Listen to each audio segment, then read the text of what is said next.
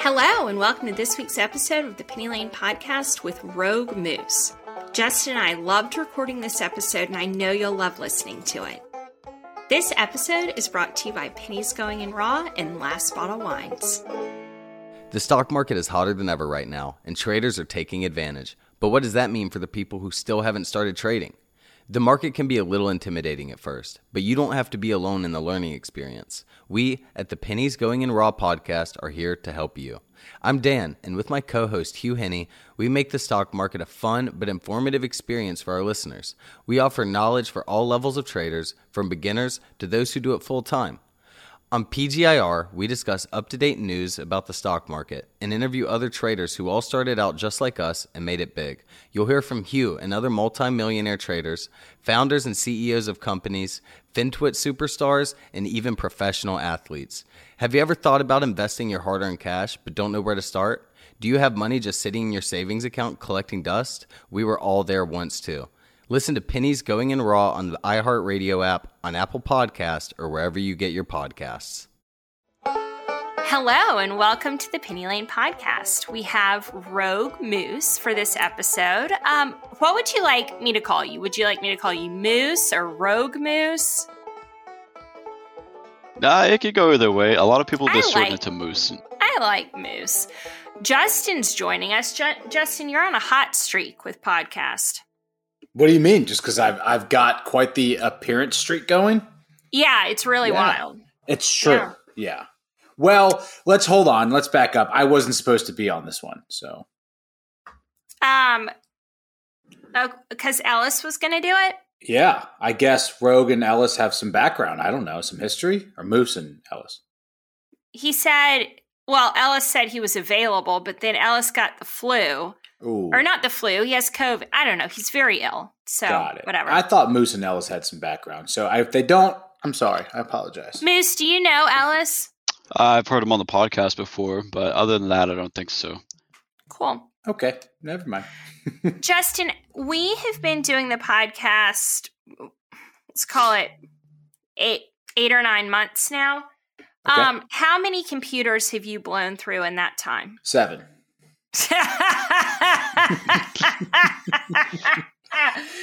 oh, geez. Yeah. Oh, geez. That really got me. So Really got me. you just you burn through it. You just you, when you work this hard, you just burn right through them. Well, and so today is this podcast one on a new operating system? It is. So everybody has some background. I just continue to break my laptops. I'm not getting angry. I'm not throwing them out the window. They just freeze. They do blue screens of death and they die. And I just like don't know what I'm doing. And so then I just get a new one. They always say the hardware is bad on it. I'm like, I don't know how the hardware can be bad every time. Maybe Right. I don't know.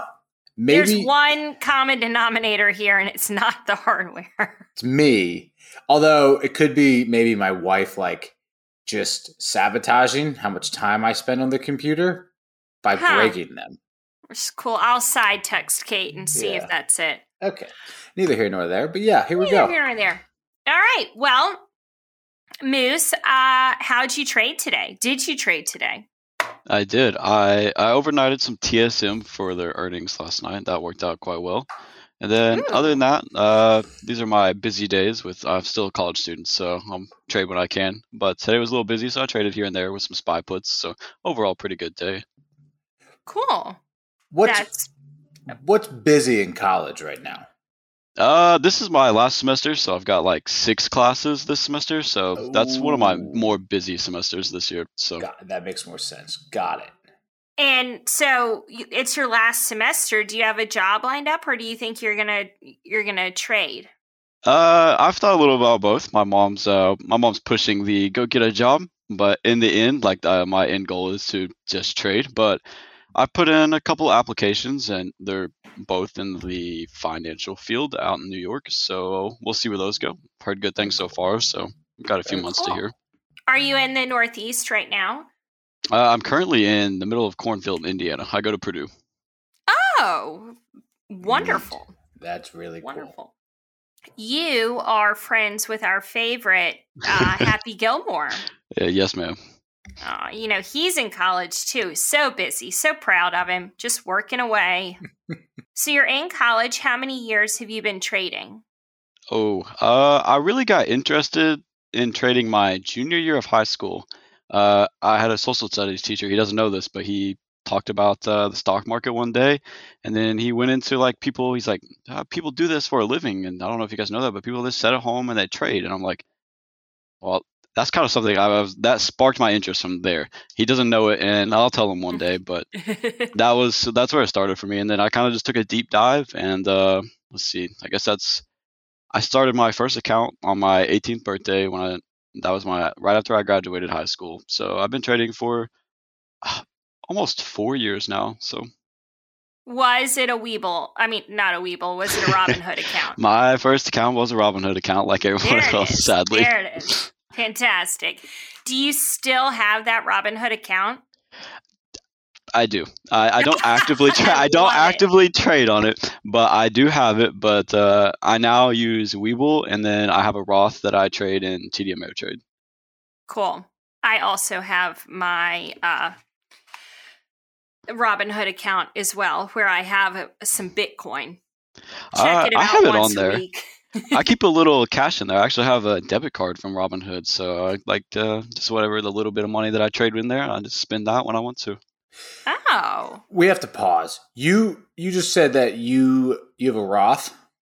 Yeah, I do have a Roth. I In was college, a college student with a Roth plane. I mean, why? Yeah, I actually So started. I got a Roth because Dan and Hugh preach it, and that's kind of like where my whole introduction of FinTwit came from. Is uh, their podcast? Like I started listening to theirs, and then I got on the whole Twitter FinTwit, and uh, now I'm here. So now I'm Rogue Moose.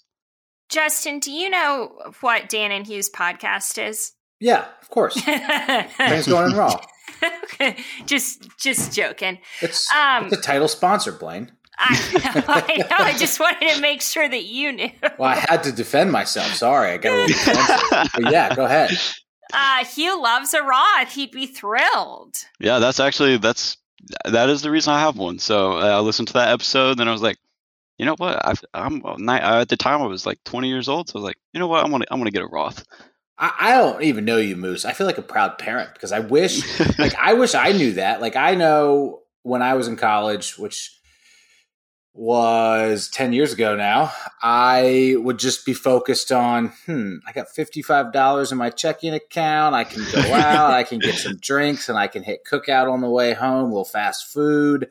And then, you know, by next week, I'll have a little bit more money in my account, maybe like $125. And that was the only thing I was focused on.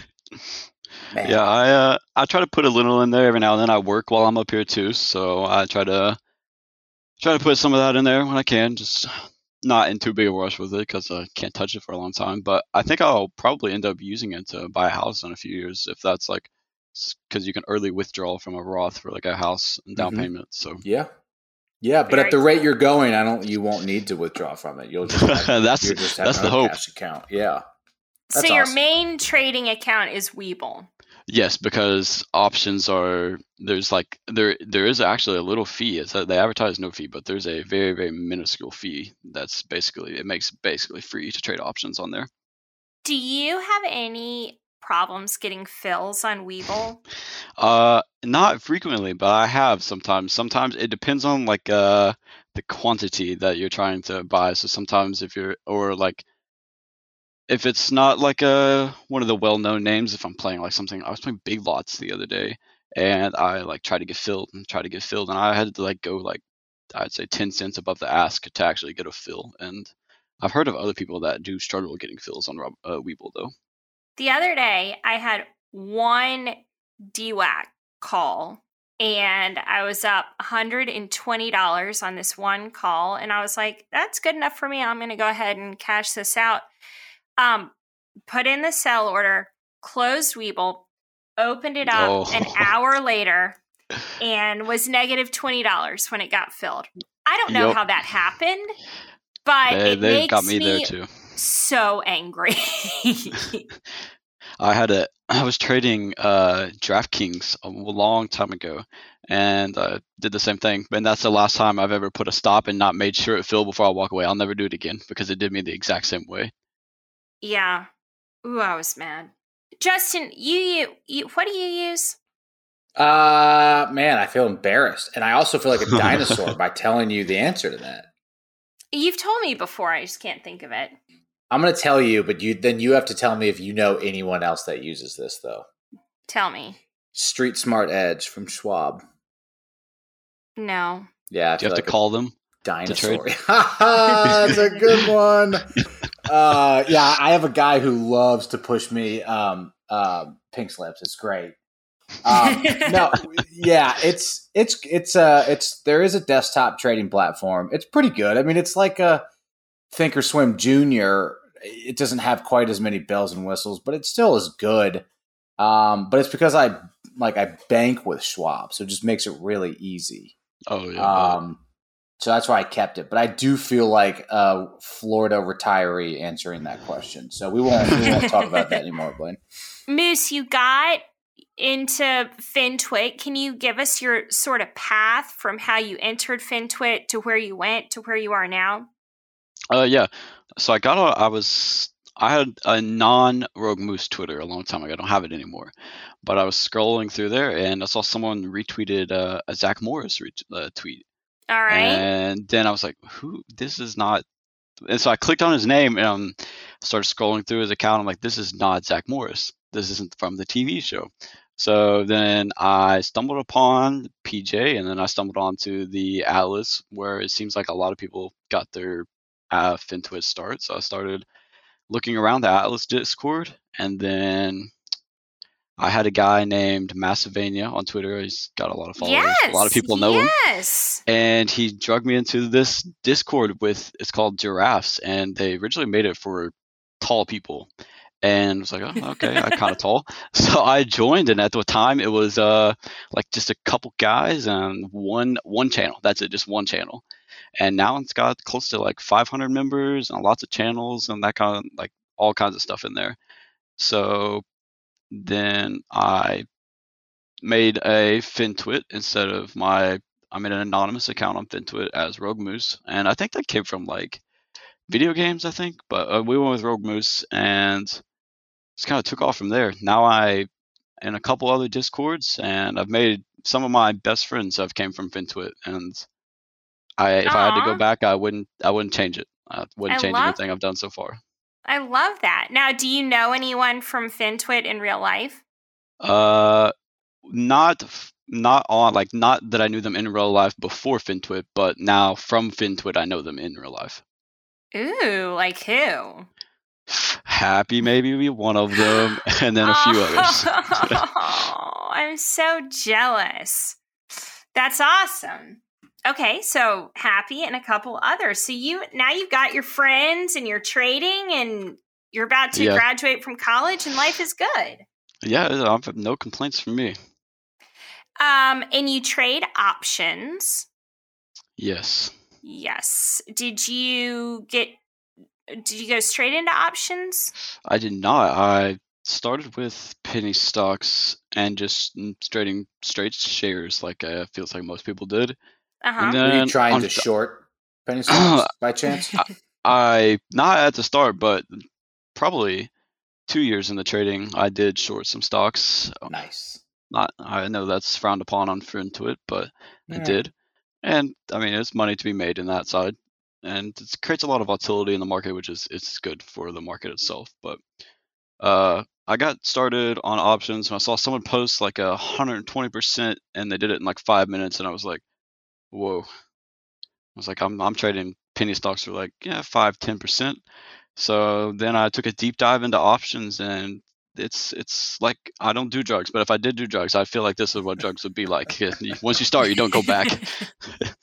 so Those are the good uh, drugs, I guess. Yeah. yeah, it uh, it's it's exhilarating and uh, it's got the it's it's it is addicting. Like I don't think I could go a day and not like look at a chart and then go look at the chain. Like I don't think I could do it if now.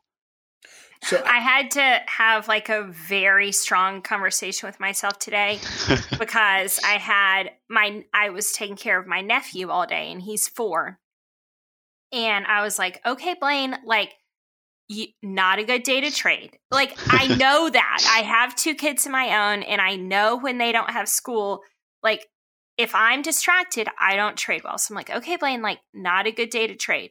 And then I just kept walking myself down like, well, what if I put him in front of a movie and like hmm. see if that'll stick? And then would I have 30 minutes at the open and da da da da like I just couldn't I could not just take the day off. And then I traded yeah. and it was a little stressful yeah, it's hard. I'll be sitting in the back of class trading like zero day spy puts or something, and then it's it's distracting. Yeah, for sure. You are now trading options, and you said it was about two years ago when you were trading penny stocks. Uh, but a- as a college student, wh- what did you do to teach yourself to trade options? I know you joined FinTwit. You were in a Discord. Was did you just learn by doing? Did you just buy your first contract and you're like, okay, I get it, and then start strategizing? Or what were the steps that you took to get where you are now?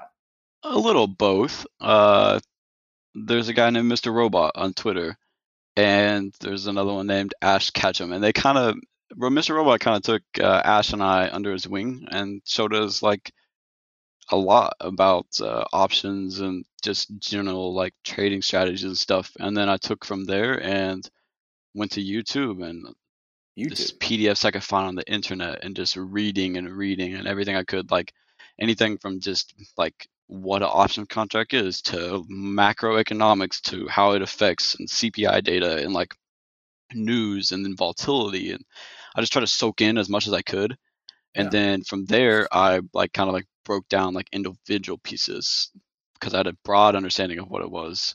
And then I broke it into like how all of the different Greeks impact the contract. And then I broke it into how important open interest is or how far out the money can you buy before it's not effective against the move that the underlying makes.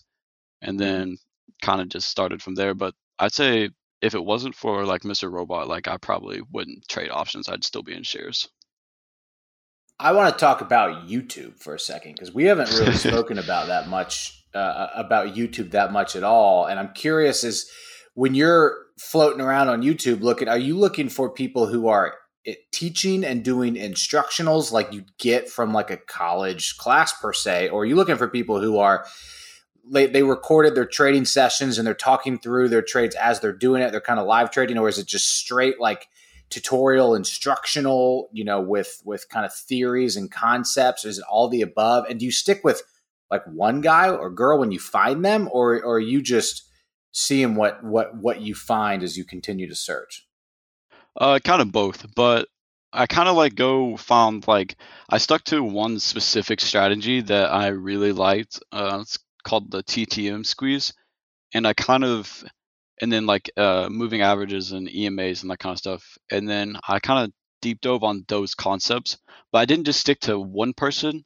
because then I feel like I wasn't getting like the an equal perspective on like the specific strategy. So I took like a couple different people. I don't have like one specific person I go to to watch stuff, but uh, I kind of broke it down more so into the strategy itself, and then from there I went to general market concepts. Mm-hmm. So I'd say like more of a general overview of the wh- why it works. Like so, why an EMA is an EMA and why it's not an MA, and then what what like the TTM is like actually made up of. So like that I knew what was happening behind the screen, so I knew that was actually happening to the stock.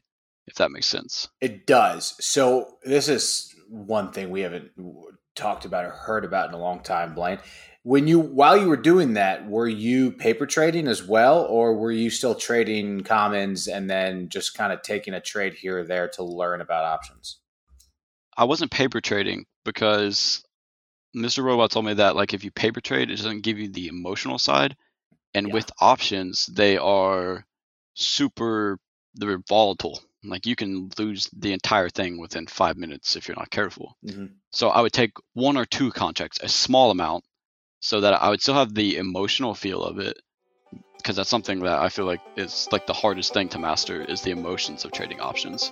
Yeah, for sure. I kind of went more that direction. I have a question. Okay. Uh, mm, off topic, but so I asked Happy, Happy, if I buy this one contract, can I lose more money than I invested? And he was like, Mm. no, Blaine, you No. can't. Yep. I'm like, duh. And I was like, okay, great. So let's say that I buy an option and the stock is like $28 and then it drops to $27 and I'm down like 90%. What if the stock just drops to zero? What, like, how, like, you lose so much in just like a tiny little move. Mm-hmm. is the last 10% just not, is like, I don't understand.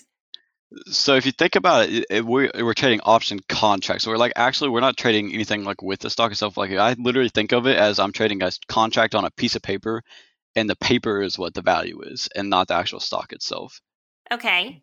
But it depends on what we're trading. Because I normally trade weekly options instead of like I don't I don't swing anything. Like at the end of the day, I close out all my positions. If I do, it's for like an earnings play overnight, or I'm expecting Tesla news or something for say.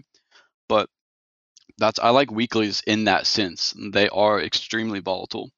But- Uh-huh. As soon as I buy a contract, I set a stop loss at 15%.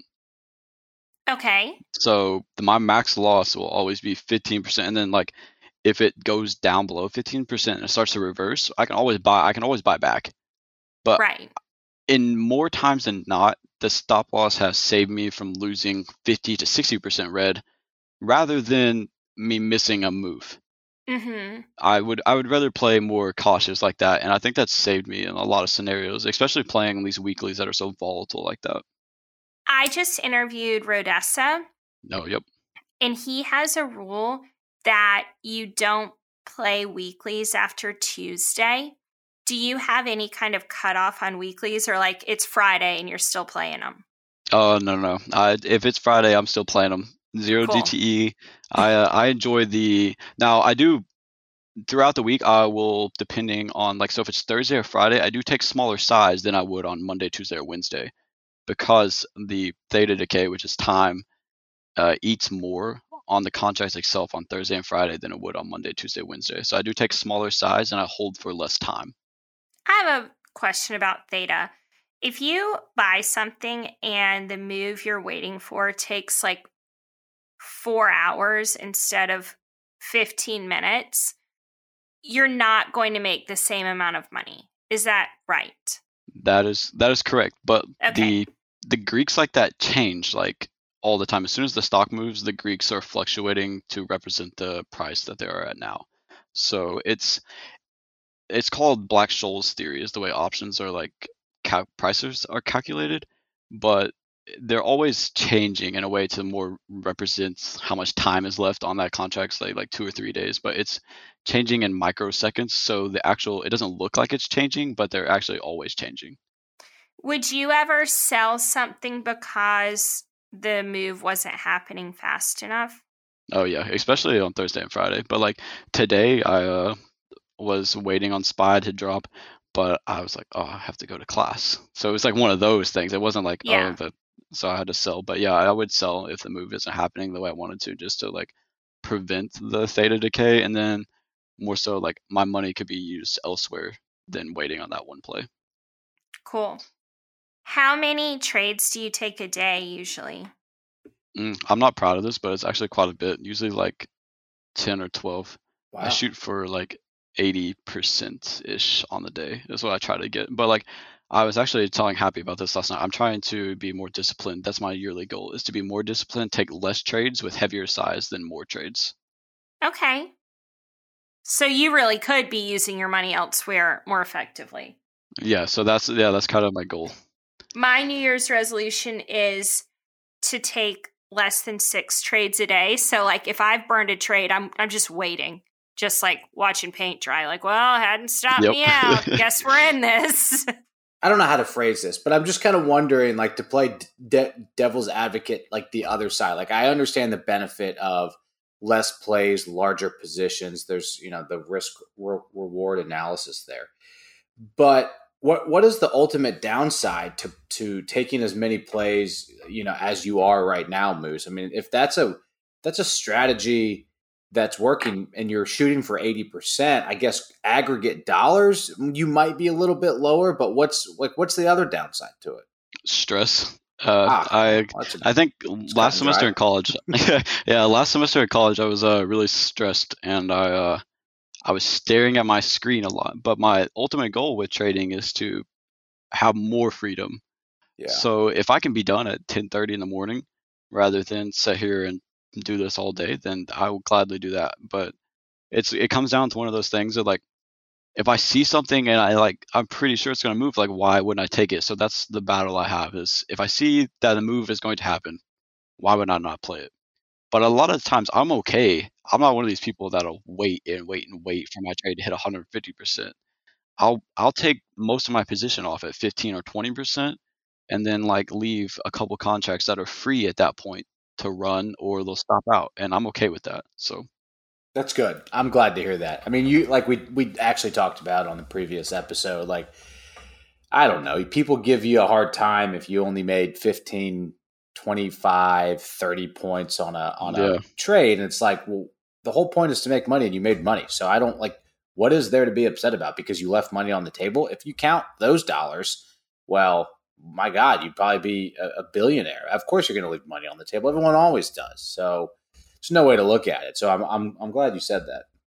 Yeah, I always feel like you can never you can never catch the bottom, and you're never going to catch the exact top, like the whole cliche thing that everyone always says.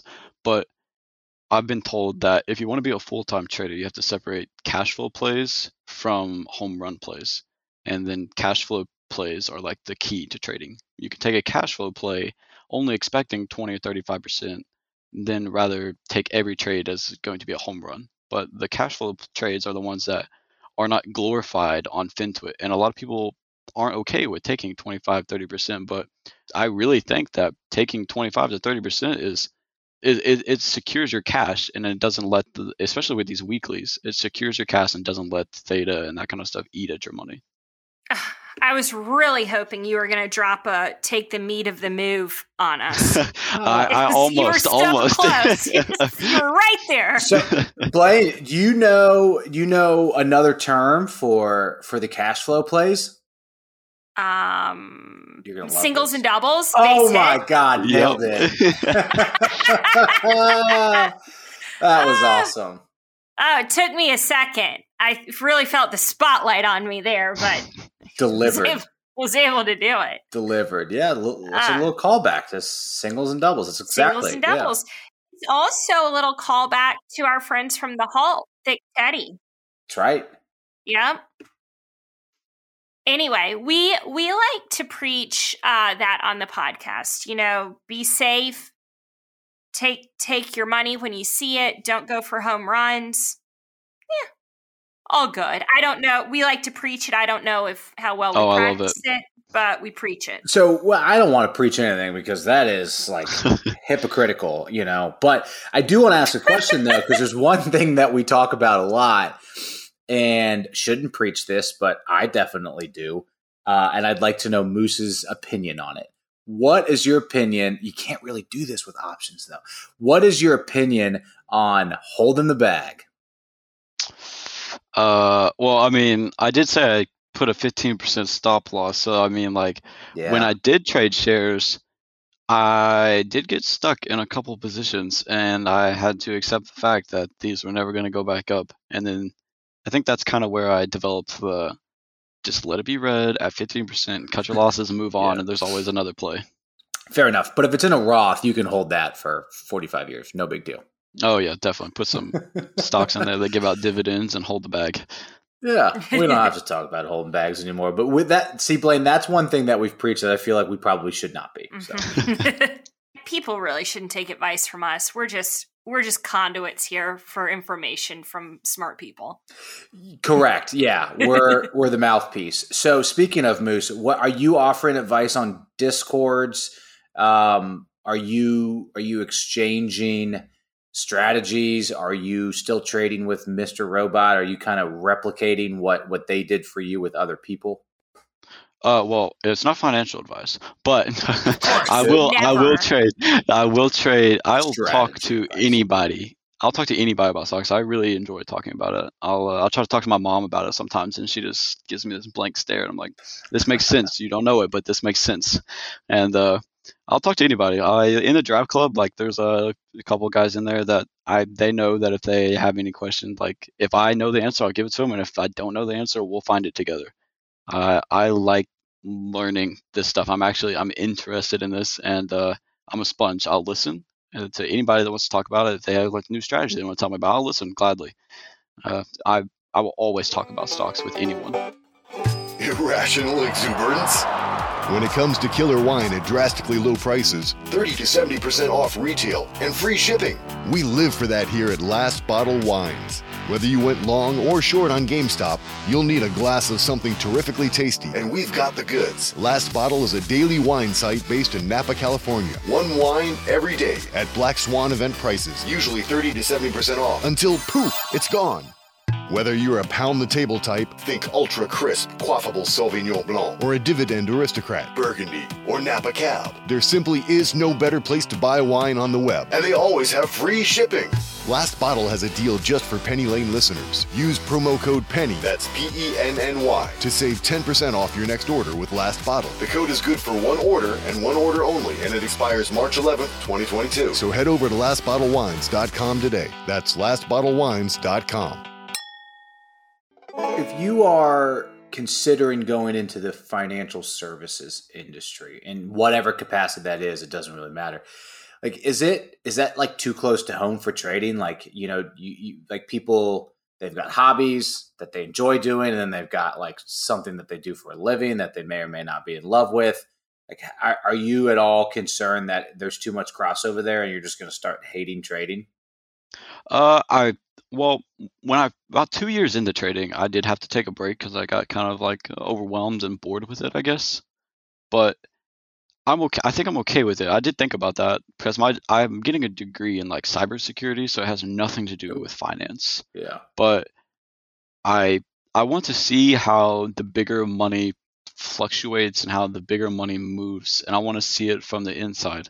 I want to soak up, like I said, I want to soak up everything I like possibly can. So that's like I want to see that side of things because that's a lot of the money that goes into the market are from these funds and from these firms. So it's it's more of I thinking of it more of as a learning experience going into it because my end goal is to trade by myself and do this full time. So I think that's another side that will just absolutely change the way I see things. And if not, it was a neat experience. So yeah, it's fair enough. I can appreciate that. Blaine, you've never had any jobs or anything that had any, anything to do with the stock market, uh, financial industries, financial services, right?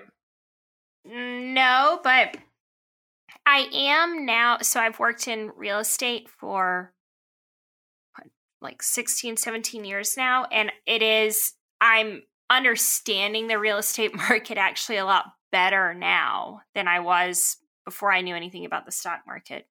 Is there a reason for that? Um, I guess I just like sort of tie it together. I well, I'm just also more in tune with like the news. You know, before I was just like head in the sand, whatever, I don't care. But now, like watching how how news affects like the stock market and like interest rates and all of that, I, it like correlates fairly strongly to what's going on in the housing market. Yeah. Yeah. yeah. All that right. makes sense. I think what's noteworthy though is that Moose is studying cybersecurity, but not an engineer. I, I'm not an engineer at Purdue. I'm one of the few.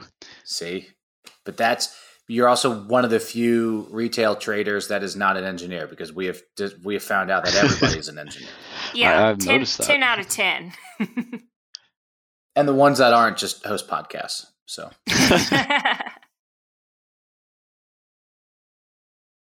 So, Blaine, you want to talk about uh, specific option strategies? Um, no, but I but I do think our listeners like it when we get like really into specifics. if you if you have any for us, Moose, I think people might like to hear specifically what you're looking for. I go into the night, like when I get done with all my homework and stuff, I'll sit down and chart. And uh, when I'm charting, I'm kind of looking on like a larger scale, like time frame, looking how like daily candles closed, and then I'll I'll go down to the four hour, and then if I really like the chart, I'll go down and see how it did in the day.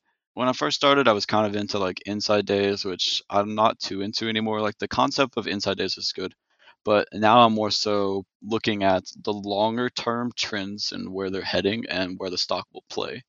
I really like um, Fibonacci sequence, which and Ooh. Fibonacci retracements are uh, something I use like on a daily time frame. Mhm. Uh, drawing those out from top to bottom to see, and like the 0.5 and the 0.618 are the two fibs that are like you can use them on any time frame, and they're good for like a retracement to that, and then a bounce off of it. So like in the day, if you in a bull market, this is my favorite strategy is in a bull market. If the stocks run up in the morning, then they have to come down at some point. So you don't know where they're going to stop though. You don't have like an intraday support at that level yet. You don't have an have an established volume profile and stuff around there. So you wait for the run up, and then when it starts to like drop off of what's called the exponential leg, you draw the fib from top to bottom, and then you look down to see where it's going to come. If it's going to come to the 2.36, the 0.5, and the 0.618 are the three that I like. But what it'll do, it'll drop down to the 0.5 or the 618, and then that's where you'll start to see the reversal back to continued uptrend. And when I first started, that was like the one thing I just I completely nailed down. And I I'd never say that I've mastered anything, but if there's a trading strategy that I know the best, it's definitely that one. But other than that, uh, I really liked uh, Anna Coulling's VPA uh, volume profile analysis. I've read that probably four or five times now. But Do you uh, know T- who Broda is? I do. I've heard the name. Broda loves VPA. I've had. I don't. I don't know if there's a person I've been to it who hasn't read that. It's a really good book. I use TTM squeeze, and then I like the 8, 21, 50, and 100 EMA. Explain to kinda like us what. TTM squeeze is. I don't know what that is. So TTM squeeze is based off of what are called Bollinger Bands and Keltner channels. And Bollinger Bands and Keltner channels are kind of a way to measure volatility in the market. So you can think of it as like three waves. There's a middle wave, a top wave, and a bottom wave when you're talking about the bands and the channels. So what TTM does, it takes those and puts them into like a histogram shape and a visual with like colors and stuff. But what happens is, is when the Bollinger Bands and Keltner channels tighten, that's when a stock is consolidating. So what the TTM does, it takes and, and includes volume inside of it. When they're consolidating, it's trying to tell you which direction and when it'll break out of that consolidation zone. And it's doing that by taking the Bollinger Bands and the Keltner channels and putting them into a visual display for you that's not all over your chart. So what the TTM squeeze is is the little dots that would appear at the bottom of it's it, look, it looks like volume bars on the bottom that you'd put below the chart and it'll have light blue bars which uh, signals momentum building up and then it'll have red and dark blue bars as well the red is a momentum into the down and then yellow is consolidating momentum that's coming from down to up and then the dark blue is when you go from light blue, which is the momentum up, starting into the red. But there's also little dots on the TTM that represent the level of squeeze that could happen. And uh, there's black, there's yellow. No, wait, wait, let me think of this. There's green, which means there's no, no, really, there's no squeeze happening. Then there's uh, black, which is like low squeeze. And then there's red, which is medium squeeze potential, which means that the larger move, it'll be larger than for say like a black squeeze.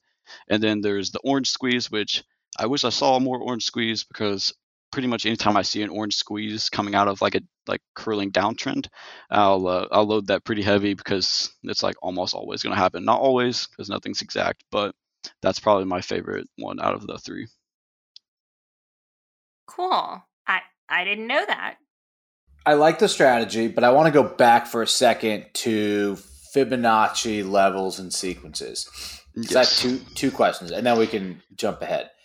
Um, but they're basic questions. So one, when you're doing that, are you are you looking at options charts? Are you looking at the stock chart?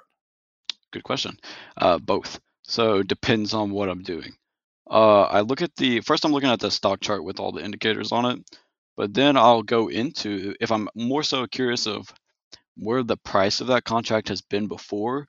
I'll go into the options contract chart to see how it moves against the price.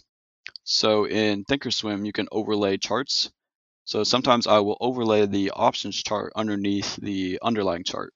Okay. So then I can see see both. But then when you do that, the indicators only apply to the uh, the underlying chart, not the the option contract chart. Got it. Okay. Second question. It sounds like you already have a pretty good understanding of you know the actual Fibonacci sequence and the significance of that. But how important is that for you to understand versus you understanding what the various levels on a chart actually mean and using them as indicators? Do you need the theory, the actual Fibonacci theory behind it? do you need that base or do you just skip right ahead and say, I just need to study the action and reaction of it and learn that? Uh, definitely just the reaction and action Good. of it. There's no Love like you don't need to like go see that the Fibonacci sequence lines up in flowers in nature. You don't need to know that, but it's more so just the levels that comes with or that you can add into the retracements. Okay.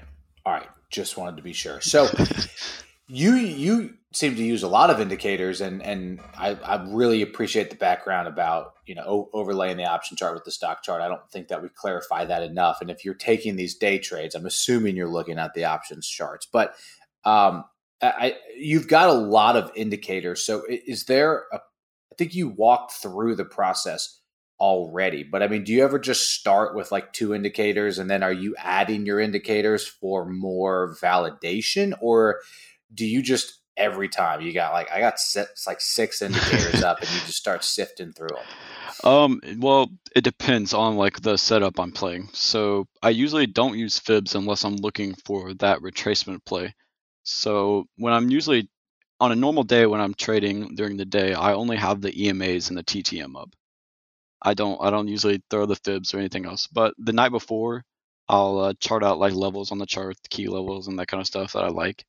And uh, something I recently been trying like been trying out is I'll get on unusual whales and I'll look at the dark pool flow for the tickers I'm watching. And if there's anything like the other day, Spy had a almost a billion dollar buy. Well, not buy because with dark flow you don't really know if it's buy or sell. Um, so I put that and it tells you the level at which this uh, was like where it happened. So I took the like level and put it on my chart to see how it reacted to that level, and then it turned out that that level from the dark flow was actually uh, an important level that I wouldn't have had on my chart. It bounced off of it like two or three times that day, and I was able to play puts off the rejection of it. But that's something new that I've like kind of started looking into more than I would have in the past. Interesting. Blaine, I, I I don't want to say that you're new to options. I don't know that that's fair, but you've been trading them a lot more recently. Are you Right. No, it seems fair. Okay. Are you how do you feel about those uh kind of not they're not not necessarily like a strategy, but the tools that, that are being used for the different strategies? Is are do you are you doing the same thing? No. No. Uh and it could just be that I haven't gotten there. I don't I mean, I'm new, right? And I'm just doing like I'm keeping it as simple as Yes. possible and as close to trading commons as possible. yeah. and then and then you know maybe we branch out from there but basically i'm just reading the chart with my eyes and then finding good entries and exits as if i was trading commons and that's what i'm going to do until i either learn another way or it stops working i guess I think that's smart. Like I wouldn't like recommend a new person like take on a bunch of different stuff at once. It's just kind of things that I've pulled like throughout learning that I can just pull back when I need them, kind of thing. Like have Yeah. a toolbox, you know. yeah for sure it would be great if you could get detailed on this moose but how so you just talked about some very specific uh strategies for trading options what what uh, what about kind of the traditional old school you know the the golden crosses and the the straddles. I mean, are, are you doing though? I mean, I'm sure when you when if if you are, it's not really you're not identifying them by that name. But did you study those and do you do you apply those at all while trading, or is it kind of just some of these more niche uh, opportunities that while the market is is acting a certain way, you just kind of capitalize on? Uh, I'd say again both. Like right now, Spy's in a pretty iffy spot. Like it's a, it's gonna go one way or the other pretty hard. It's not gonna top anymore for a while, I don't think. But I like the 8 and 21 EMA cross, which is kind of what the golden cross is. So I like that, and I'll watch for that on my chart. And I've used it for entries, like I use it today with Spy and stuff. I'll use that on like uh, intraday, and then I'll keep those EMAs and stuff on the daily charts when I'm looking for levels, just to see where like they're at. But traditional like straddles, not really my thing. I kind of uh, only take either single puts or calls. I don't really okay play that kind of stuff. Keep it simple, stupid, right? I mean, especially yeah. if you're a lot of those strategies. I think I should clarify for the record. They're not. I mean, you're not looking for eighty percent gains, right? They're looking to maximize gains while minimize losses. But there's a yes. window of how much you can actually make on a lot of those strategies. So I, you know, I wouldn't have thought so, but I mean, there's a reason why they're the most popular ones. Um, but you know, those are for people that use Street Smart Edge. So yeah, they're they're definitely more like risk risk defined and stuff. Like I know yeah. uh, Palmer, who was on the podcast not so long ago, he plays the verticals, and uh, mm-hmm. I didn't at the time. I wasn't really like really sure what they were when I started seeing him post about on Twitter. So that was something I've actually been reading about uh, quite a bit here lately. Got it. So, are you trading uh, large cap options, Moose? Uh, yeah, but I'll play. I'll play anything that I see there's money to be made, but usually it's mostly just large caps. That makes sense. I mean, I feel like right now that's that's the easiest thing with the most volatility, and and and there's a lot of money going in in and out depending on the sector. So yep. I mean, the other day I played Zynga, which is, I mean, it's nine dollars. I didn't even know they had options on it, but uh, saw it come across unusual whales, so I checked it out, and then they had some news, so I played that, and uh, yeah, they never would have thought I would have played contracts on Zynga, but a game app developer, yeah. Yeah, I think it's. I think my. I think it came from MySpace. I think. I think that's where Zynga came from. Yeah, all the way back just there. sold to. Uh, yeah. Take, Take Two, maybe. Take Two, I think, is who bought them. Massive game company. So yeah, but I assume that that's not usually. I mean, that does not usually have a lot of volume to it, right? So you picked that up on one of your scanners and and and saw that on your watch list and said today there's going to be an, an opportunity here. Yeah, that was uh, just a luck of the draw, saw it come across type of thing. Usually, yeah. I'm uh, playing like Amazon, Microsoft, AMD, and Apple, Spy, like those kind of names. Yep. How important is unusual whales to you during uh, the day? Well, I actually it was what I asked for for Christmas, so it's kind of new to me nice. so far. I told my mom, and she I, like I had to explain to her what it was, and she ended up just telling me and giving me a credit card, that kind of thing. That's what you get. and uh, but what else? I Well, I'm I'm known for liking whiskey, so she did she did give me some whiskey. Well, I'm saying you, had, you had her credit card. I'm assuming you, you got some other things. Uh, no, I wouldn't do my mom like that. I use uh, usual whales like at night when I'm looking through charts to kind of get a directional sense. Uh, you can go in there and check where like it separates it by uh, order size and uh-huh. there's like different levels of orders. So I like seeing where the more expensive orders with uh, more expensive premiums are doing. So like where in my opinion, the more expensive uh, premiums and stuff are like smart money. So I like to see what direction they're leaning for for the next day, that type of thing. I was trading Lucid today and it was incredibly expensive. I feel like it was more expensive than it usually is. Didn't really love that. I like trading Lucid. It's uh it's kind of volatile. I like it. Ah, it's my favorite stock. Just so great. It loves to squeeze. love to, love to be in calls when something just decides to squeeze. Always feels lucky and exciting. and were you trading options on on that? Did I just miss that? Um, yeah, I was. I yeah, and they were just they were just expensive. They were I they were expensive. Interesting. I also did this thing which I didn't think that I was going to admit on here, but I like sold puts instead of buying puts Oh, and was just watching Lucid like Hmm. tank and I was just getting redder and redder Mhm. and like my mind was just couldn't understand and I was like, well maybe it just hasn't tanked like enough, but it was like knifing yeah. and I just was getting so red and I was like kept looking because obviously I've bought, you know, calls instead of puts before whatever and I kept looking and I was like am I like on drugs or something? Like what is going on? And then I had to reach out to Shark and I was like what is going on here? And then he explained what I had done which I must have just like hit a button. I don't know. But anyway, I took a nice loss on those Yeah. expensive contracts. Uh it the I don't know why I didn't just get out of it as soon as I is it like wasn't computing in my head. like, you know, like if you buy puts and the stock goes down and you're not green, then something is wrong. But I spent way too much time being like, well, I should be right, you know, whatever. Did you did, did you offload those contracts or did you buy the stock? I sold The contract? I got out of of that play. I don't know Got what it. I did. I bought 'em, whatever I did, closed out. Yeah, you cl- you Get closed it. out of here. Did, has Lucid So- gone back up since that knife? Uh, I don't know what it did the rest of the day. I had to stop watching it. That's fair. That's probably good for the mental health. yeah.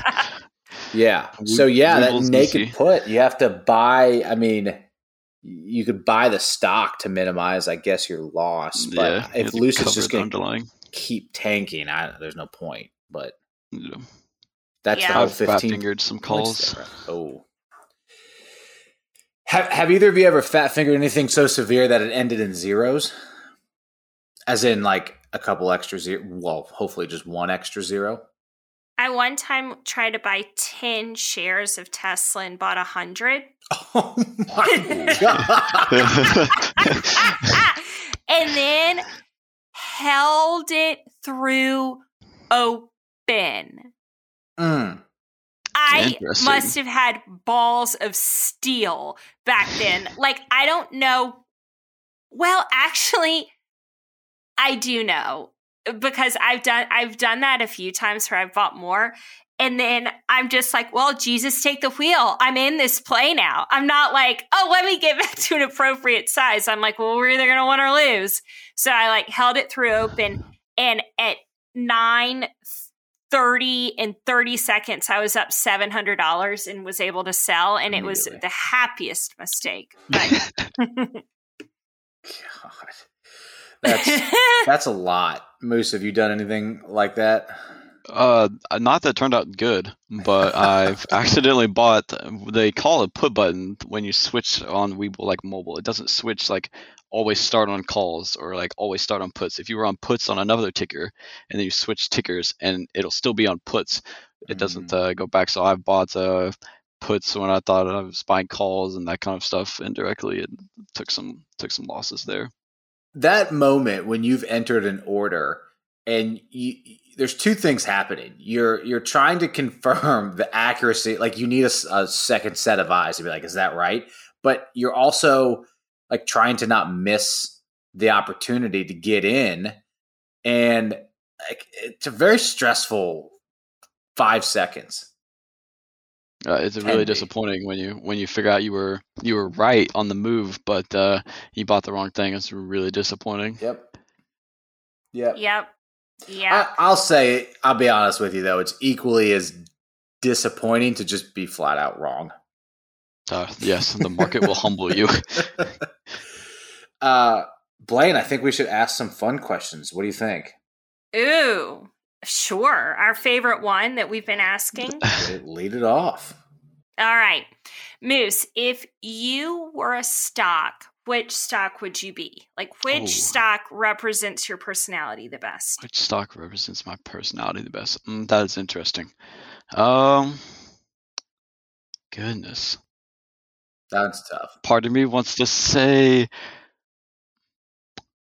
I mean, part of me wants to say like Ford because Ooh. ooh great one Uh, great my- great my family we all drive Fords. My papa is a Ford guy. Uh, I come from like a really like small town, so it's uh it's very like patriotic and American in a small town. Like uh, you know, everybody knows everybody, and I kind of think that's kind of what Ford represents as a like an American company. It's like everyone's together type of thing. I could com- I could be completely wrong about what Ford stands for, but uh, in my eyes, coming from that small small town, that's kind of the that's kind of what I see, and that's kind of where I'd go. I think. Do you like the the uh, jingle or whatever the slogan "Built Ford Tough"? Mm. Uh, it's not bad. I mean, like TikTok out there has made some weird spin-offs of it, but Oh, really? uh, it's disturbing. So, two things. Uh, I saw a meme today that the CEO of Ford is actually Chris Farley's first cousin. I don't. Is that true?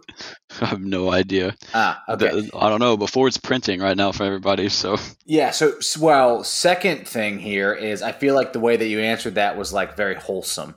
And Blaine, I so we asked this question. No, uh, yeah, we did. I thought you answered Ford, Blaine, but it was for a different reason. Is that true? Did you answer Ford? Uh, I answered CCL. Hmm. Okay. Because your reasoning, for some reason, I thought it was Ford. Because your reasoning was like, I just like to start off the day pretty hot, and then I just fade into oblivion in the afternoon. That's not at all what I said, but so true. I feel that's what you said. Isn't I, was like it I show up every day and I'm ready to go and feel confident and I'm there and I'm steady and I try really hard. That was what I said. Maybe someone else answered that about the starting off. All right. Okay. Forget it. started starting to think I went too wholesome with my answer. It was wholesome. So, um, we asked the guys from the Halt this question, and I, well, someone else came up with it where I can't take any credit. Uh, and it was a really good question. I still don't have an answer. Nothing to do with the stock market. But if you could have one useless superpower, what would it be? Useless. Yes. Like it can provide me. Oh, if it can provide me no. Mm, I'll, do you want to? Do you want me to buy you some time by explaining what they said? yes.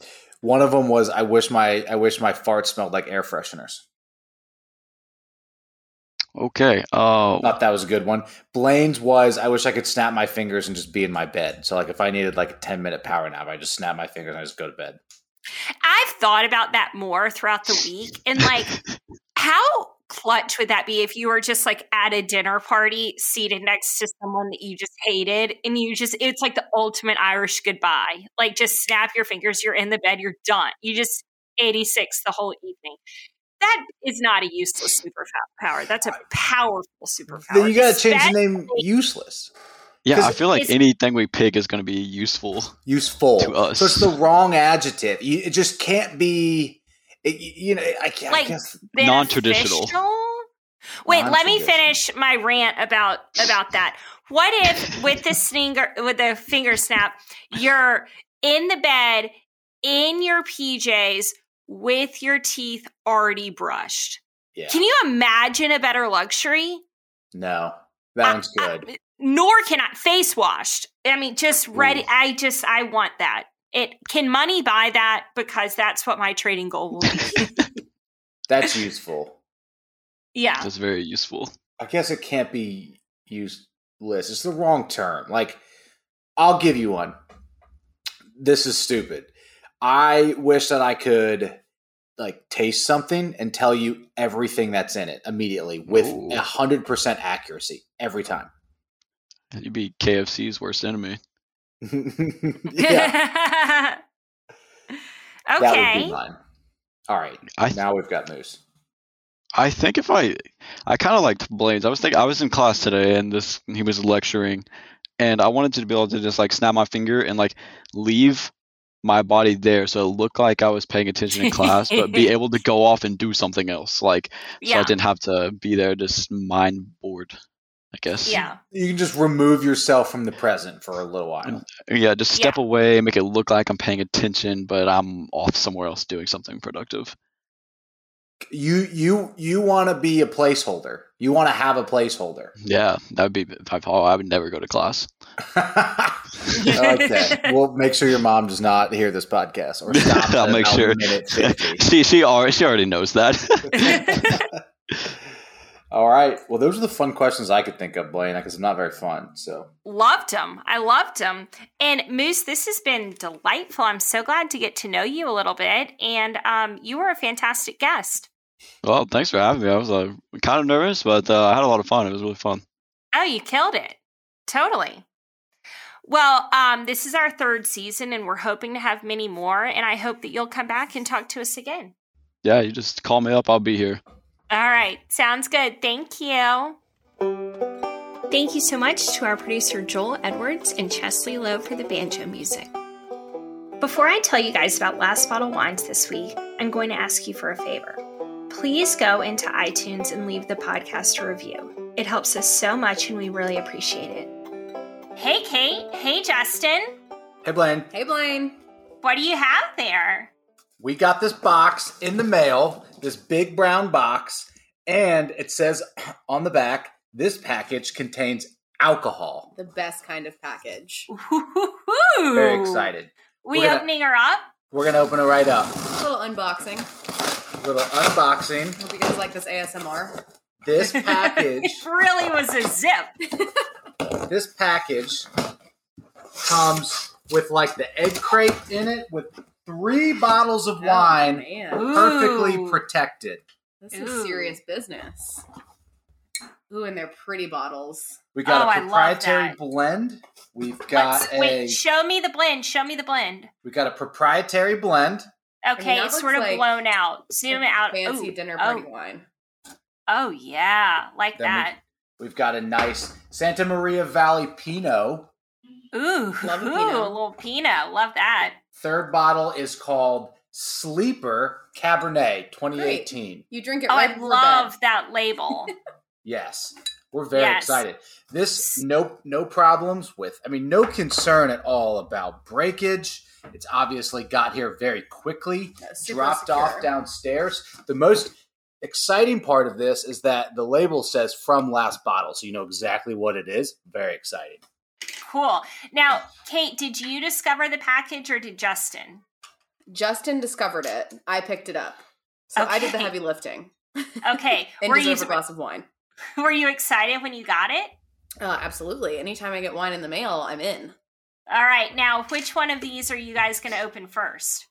I would love to try the proprietary blend from Napa Valley 2017. Let's do it. All right. Well, on our next episode, we can watch you guys get into that. But for this episode, we'll just have an unboxing.